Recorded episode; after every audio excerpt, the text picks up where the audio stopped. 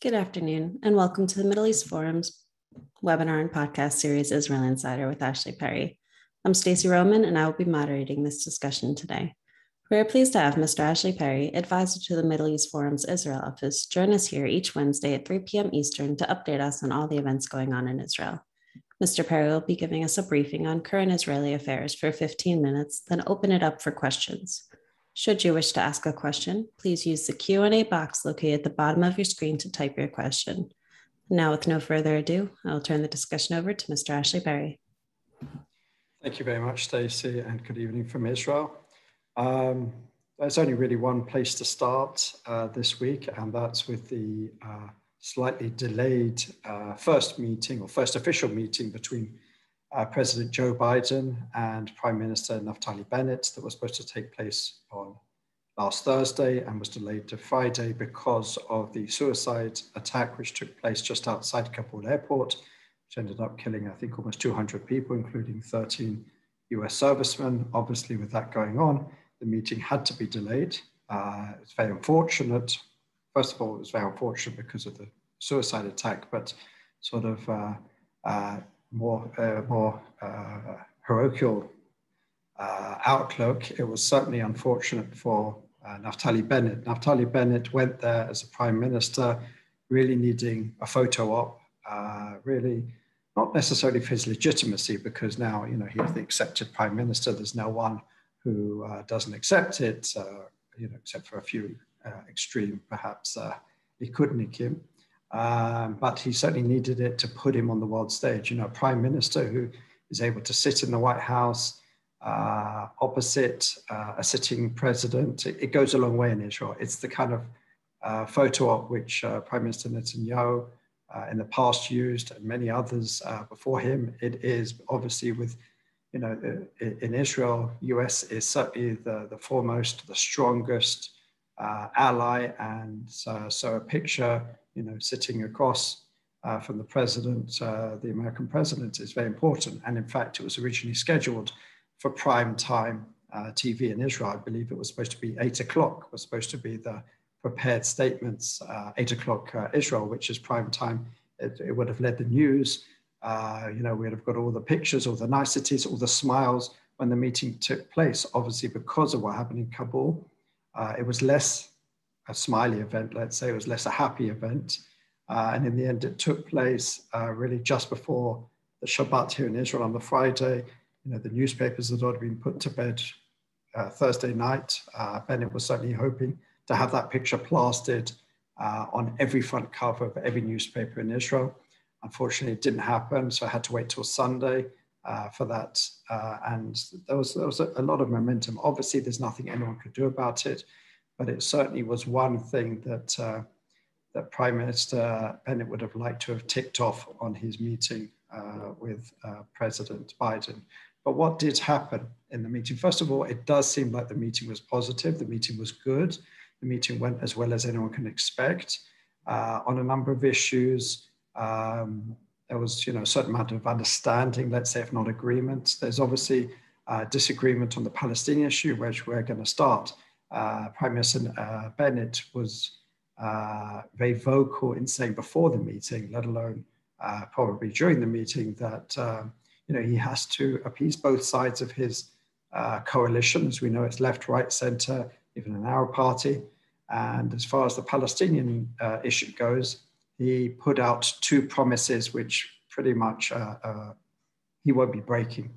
pretty much ones that it's clear he's going to keep. The first one is there'll be no annexation of uh, uh, territory over the Green Line in Judea, Samaria, uh, the West Bank, which is clear because uh, Prime Minister Netanyahu had long talked about annexation, had taken it off the table during the Abraham Accords. That was one of the quid pro quo that the Arab states, the UAE, Bahrain, and others placed on those deals. And it's something that obviously then President Donald Trump was happy to go along with, and in the end, Prime Minister Netanyahu went along with. And don't forget, this is a Prime Minister, uh, Naftali Bennett, who's talked about annexation as part of his party platform for at least a number of elections. But again, it's it's not really uh, you know so out of the box. No one really believes with the government that he has, or, or pretty much any government that there's going to be. You know, I, uh, those those of you who, uh, who are regulars to uh, Israel Insider will remember even at the height of all the talk of annexation, I was very skeptical that there would be any or very minimal amounts, and in the end there was none. Um, so that was one promise. The other is that there'll be no Palestinian state on this watch. I mean, that's something the Americans can understand. They can't, they won't necessarily agree to it, uh, not, not agree to the principle, but they, they would certainly like to see some sort of a political process, but they understand A, the structure of the government, and B, they understand that the Palestinian leadership is weak. It has very little interest in uh, a real process. At the moment, Mahmoud Abbas is in Cairo meeting with President Sisi and uh, King Abdullah of Jordan. Uh, the idea there is to try and get some sort of momentum. This is what's being pushed out to the media, some sort of momentum back into a peace process there. They're trying to push uh, the quartet to take over. If we remember the quartet resurrect, I believe it was the early 2000s uh, where it was uh, the quartet is the US, Russia, EU, and UN. Uh, there was a roadmap put up by the quartet and some other initiatives, but it never came to anything. As far as Israel is concerned, that's a non-starter. Israel really will only rely on the US to be an honest partner. And this is probably more than anything else, just an attempt uh, by the Palestinian leadership to try and get other players involved and to try and you know take back the momentum a little bit. Um, but uh, under Naftali Bennett, it's unlikely that there'll be any sort of political process. In fact, Benny Gantz, uh, who we'll talk about uh, in a minute, was on the media today. And don't forget, Benny Gantz represents at least a center left uh, opinion within the government. And he said that there, there won't be any political process. He doesn't foresee any. So those two promises that Bennett kept are not going to be any great surprise for the Israeli publics. And and nor the American administration. Uh, what was important is there's no disagreement on that. It was not raised publicly. it was raised behind closed doors, uh, the Palestinian issue. What uh, seems to be clear is that President Biden did ask uh, the Israeli Prime Minister to take certain steps, both vis-a-vis uh, Mahmoud Abbas uh, in Ramallah and in Gaza vis-a-vis the people there. What we've seen in the days since is quite a few steps that have been taken uh, Benny Gantz, uh, who I referred to before, defense minister, who's in charge really of relations to a certain extent with Ramallah, certainly on the security and even the economic level, uh, has agreed to a loan, has agreed to various other steps, and even um, uh, a, a, fairly, uh, not unprecedented, but certainly for at least 10 years, if not longer, for a defense minister to travel to Ramallah and to meet with Mahmoud Abbas, uh, which happened the other day. Uh, there was a bit of a disagreement exactly who was behind it, whether it was coordinated with uh, the Prime Minister. It's clear it was coordinated. Defense Minister Gantz wouldn't have been able to do it without at least alerting the Prime Minister, and the Prime Minister would have had to give, if not necessarily his full throated support, at least his blessing.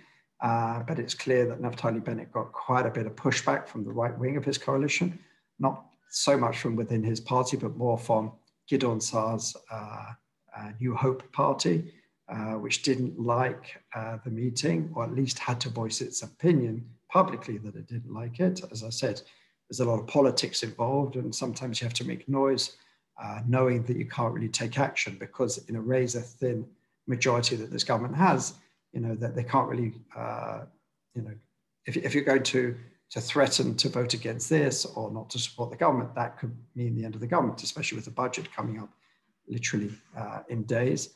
Uh, but what Naftali Bennett certainly wasn't happy about is that this got a lot of attention and it made him look a little bit weak.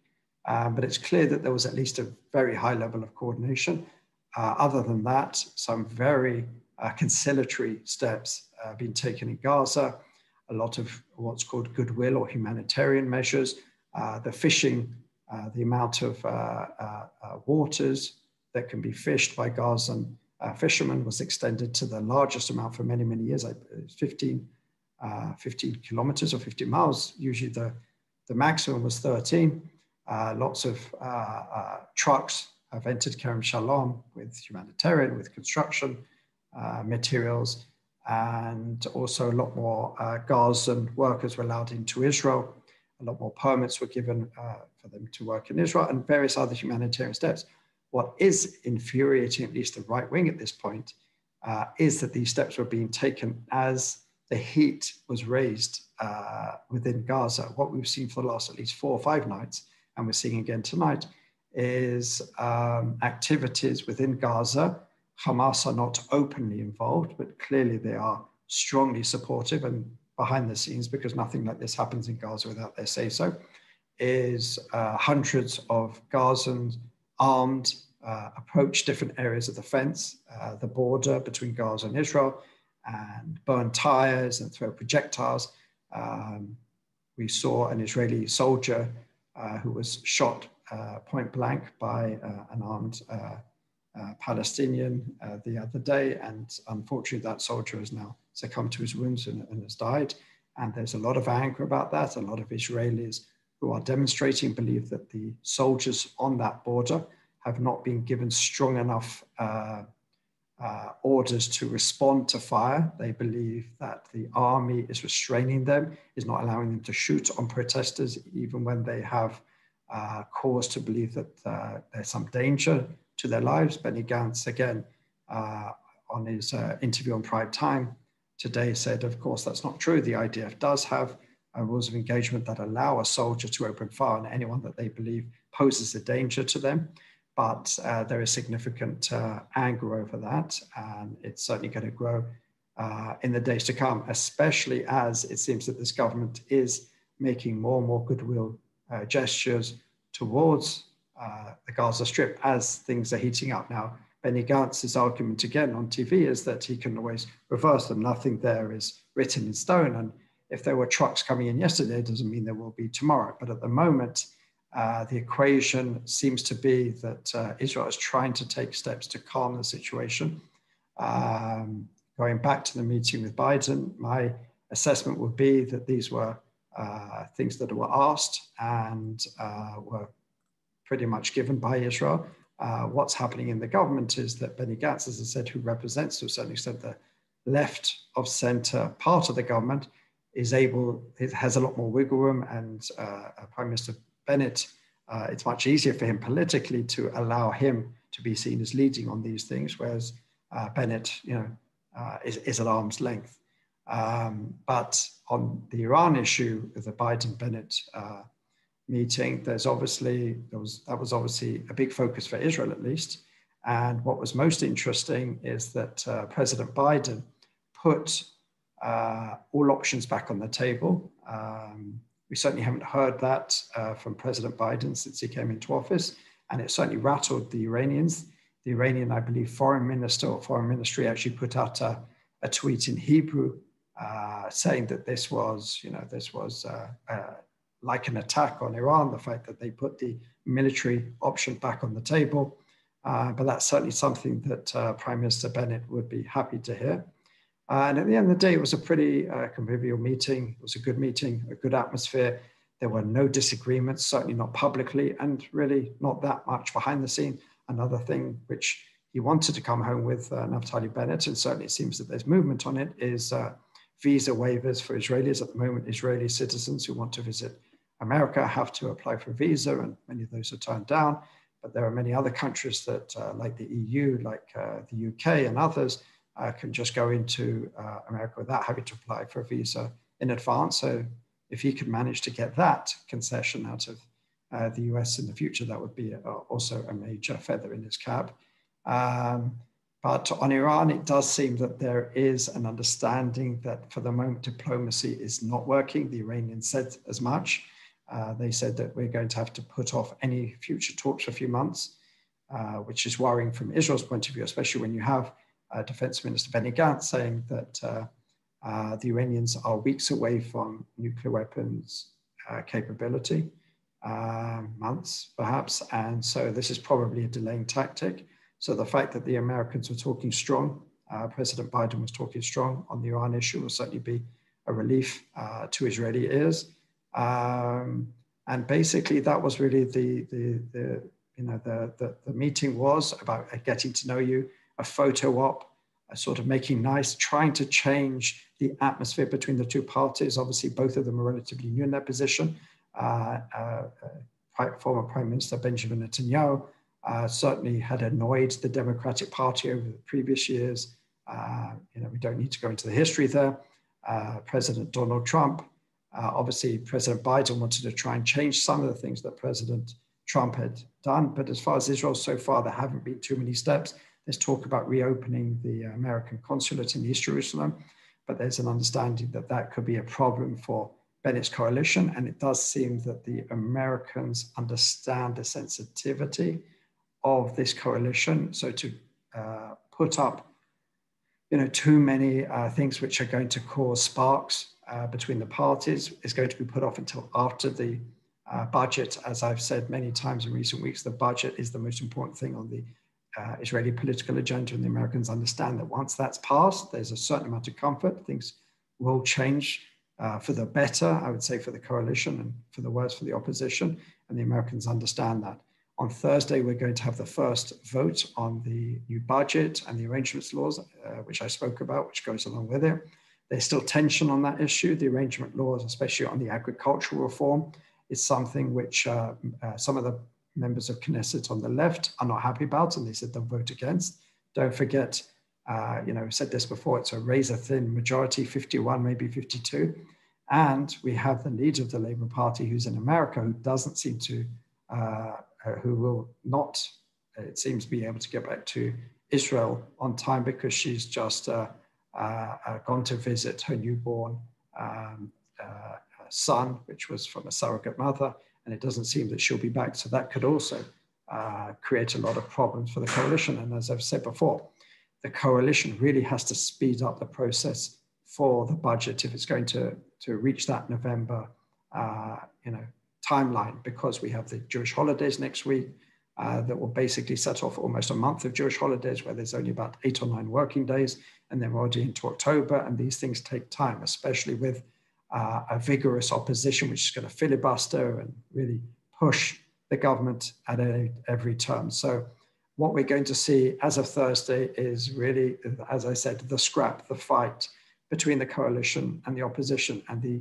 coalition have to be extremely in line, have to be unified, have to turn up to every vote, and they can't afford to have any abstentions uh, in the coalition. This is now where all attention in Israel on the political front is going to be turned, and also, as I said, to a certain extent, in the international front. And with that, I'm happy to answer any questions.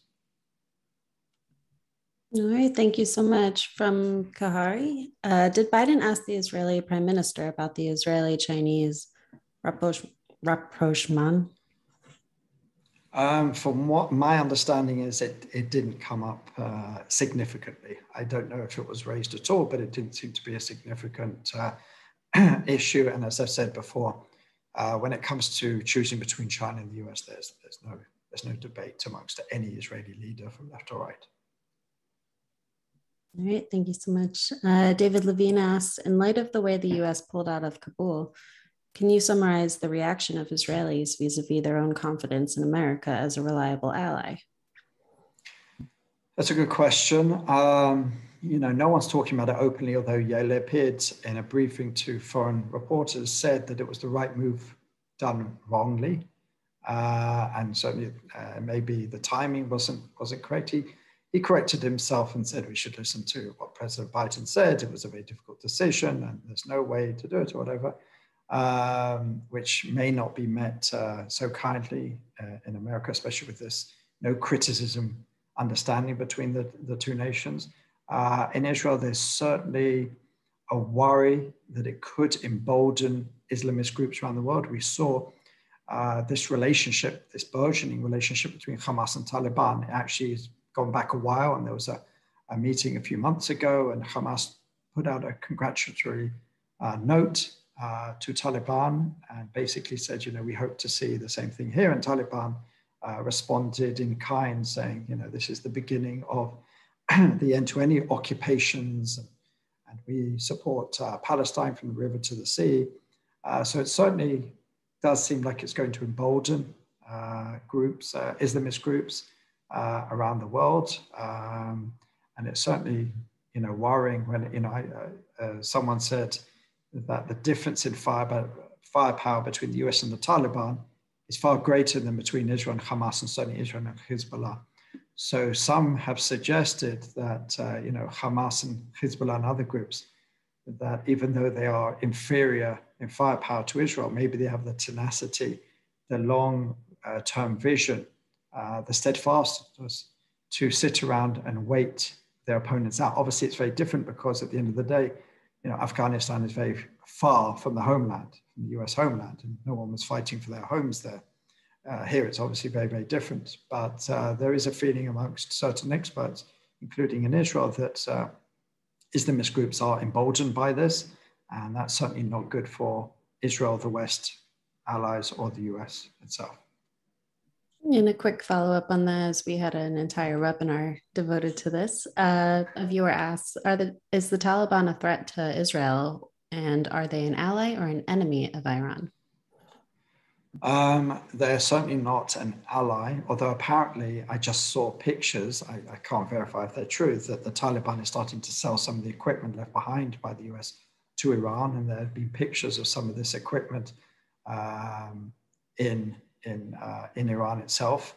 Uh, don't forget there's the Shiite element and the Sunni element. They're certainly not close and warm uh, relations, but they do have a common enemy.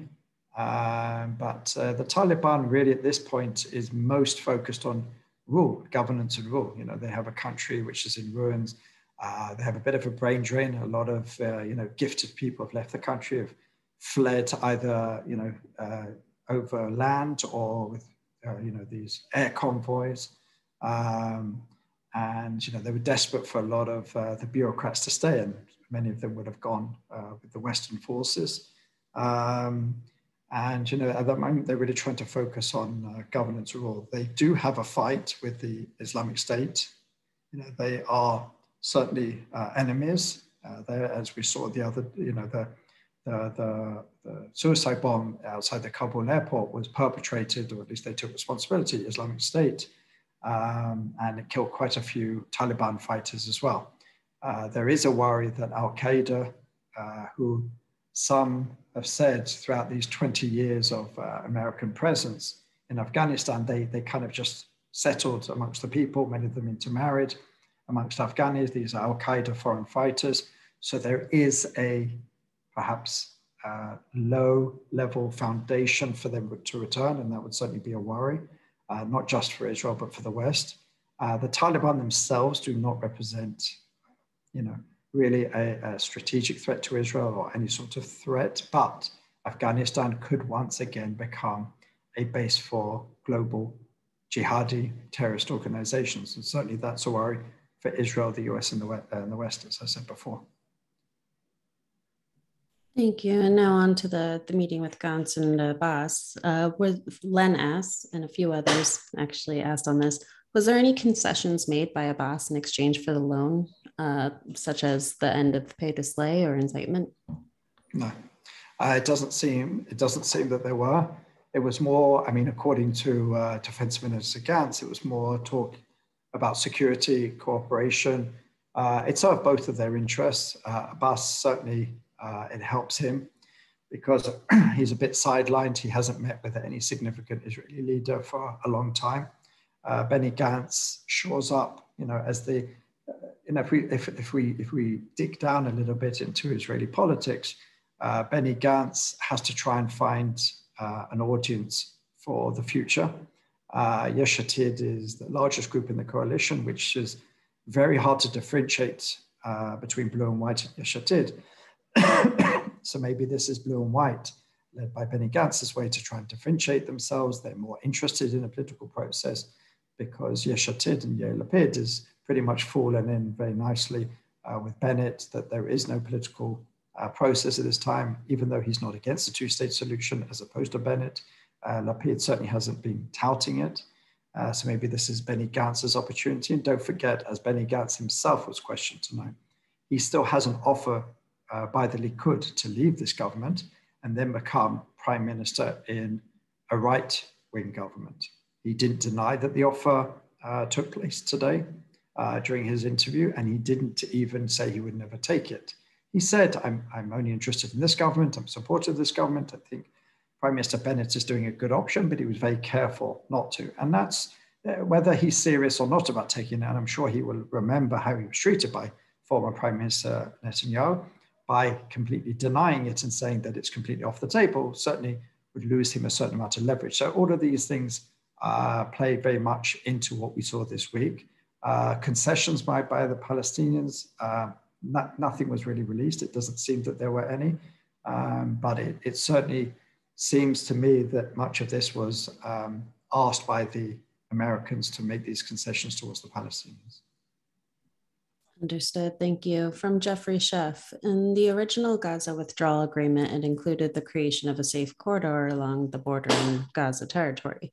To prevent further conflict at the border, it has been suggested for Israel to finally create that corridor. Uh, how likely is this?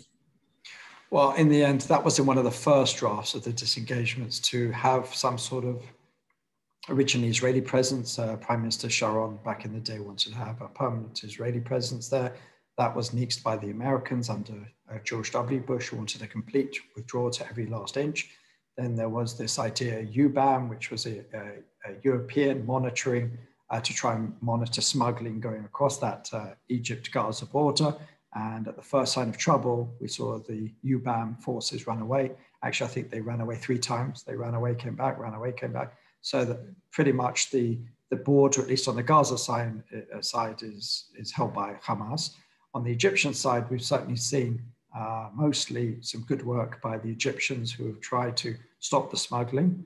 Uh, but obviously, some of it still does get through every now and again.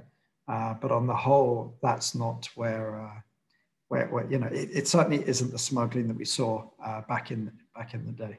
Uh, but as far as I'm aware, there is no intention by Israel to put back that that sort of security barrier um, because that's not really where, let's say, the action, quote unquote, is happening today. And that seems to be happening all along the border. These Gazan militants who are creating these nightly disturbances are basically all along the border, sometimes the north, sometimes uh, the southern part, sometimes, you know, so there's no one part of the border that's sort of uh, safe or more stable than, than any of the others at this point. Thank you. And, and you spoke about the budget and and there's been some issues with that in the past. Do you think it's likely to pass this time or or is there still hesitancy? Um, there, there's certainly disagreements, and so far, according to some in Labour Meretz, uh, they've said that they're not going to pass the arrangements law, which is a sort of addendum, but sometimes even more important uh, than the budget itself, because there is one, one of the most problematic parts for them is the a reform of uh, the agricultural sector, which we spoke about in the past.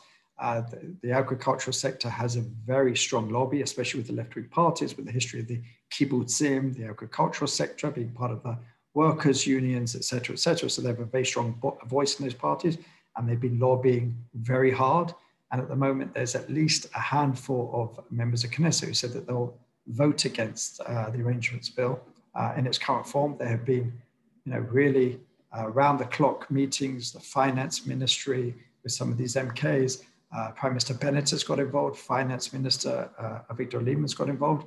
I think at the end it will pass. There'll be uh, compromises on all sides, and all sides will be able to walk away and say we got what we wanted. Um, uh, because I think it's just too early for this government to fall. I think no one wants to go to elections, and if the budget isn't passed, that that's what automatically happens. And I don't see certainly none of the leaders want it. Whether they can keep every single member of Knesset in check, that remains to be seen. But I would say that the likelihood is that the budget will pass because it's, it's just far too early and everyone has an interest in gaining some achievements from the budget and not going to elections so soon. And don't forget, uh, if elections do come, everyone still understands uh, the person sitting on the other side of the aisle, Benjamin Netanyahu, still the leader of the Likud, still polling very, very well, still only one or two seats away from having a majority for a, a right wing uh, government. So I don't see uh, uh, too many parties really gambling on uh, such an eventuality. There's a lot of uh, muscle flexing, saber rattling, but I think at the end it, it, will pass. Thank you. And in our last minute here, Len Levin asks, what's the latest on the coronavirus situation in Israel as to the high holidays and in general? Well, the schools went back today. It was the first day of school. Um, there was a big debate: will they, won't they start the school year? Uh, but it seems that this government, as opposed to the last one, is very strongly against lockdowns or high restrictions. There have been a certain amount of restrictions, but they, they haven't gone too far, even though the daily amount of uh, um, cases, positive cases, is uh, pretty high. It's, 10, it's over 10,000 for a couple of days. And actually, I, I saw a statistic today or, or, yesterday that it was the highest uh, uh, per million uh, anywhere in the world. But what we have seen, even though there is a high number of people getting it uh, every day, the number of seriously ill has actually uh, uh, plateaued or even gone down. That's probably largely to do with the, the, rollout of the third vaccine, which seems to just give you a lot more antibodies. So, whereas it doesn't necessarily stop you from getting the coronavirus, it certainly seems to prevent a lot of the more serious cases. And now we're seeing a vast majority of people who are seriously ill, who are dying, are the unvaccinated, even though they represent less than 10% of uh, the age groups that are getting ill and dying. So it's clear that the third vaccine rollout is working, is having an effect, because at the end of the day, you want to stop people dying, you want to see stop people getting seriously ill, even if the numbers of those who are being tested is very high and the numbers of those who are testing positive are very high. So uh, the experts in Israel are pretty positive. There probably will be a bit of a raise because of the school year, because of the Jewish high holidays but it does seem that the R number is going down, which is crucial, and the number of those getting ill and dying seems to be plateauing and even uh, decreasing. So, on the whole, it's relatively positive. That's good to hear. All right. Well, we've come to the close of our webinar and podcast. Ashley, thank you again for taking time to update us this week. Uh, as a reminder, we will not be hosting a webinar this Friday due to the long holiday weekend. Thank you all for joining us. I hope you have a great day.